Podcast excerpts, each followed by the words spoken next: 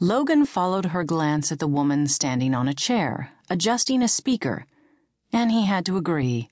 Still, no matter how tempting, he wouldn't use an innocent woman as a pawn in his family's game. But that didn't mean he couldn't pursue this attraction and get to know her for his own reasons.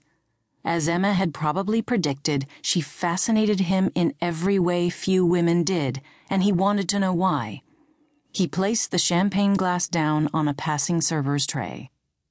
I'm here if you need backup, Emma said. He kissed the older woman's weathered cheek. I'm sure I can handle it, he said wryly. He glanced across the lawn to where Catherine had settled back into bartender mode. She handled the bottles and glasses with ease. Logan grinned at the sight.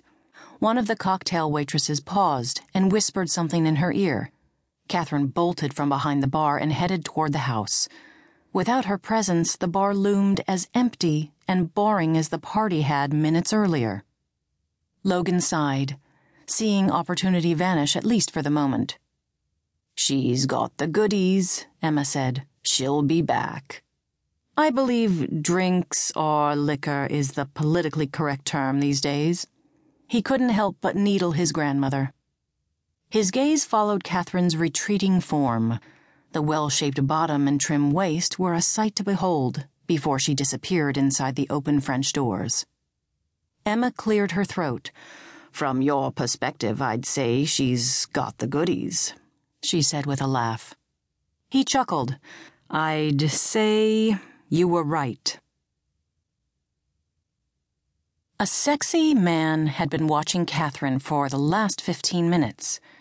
He had dark hair, model like looks, and a penetrating stare that made her muscles weak and her heart flutter.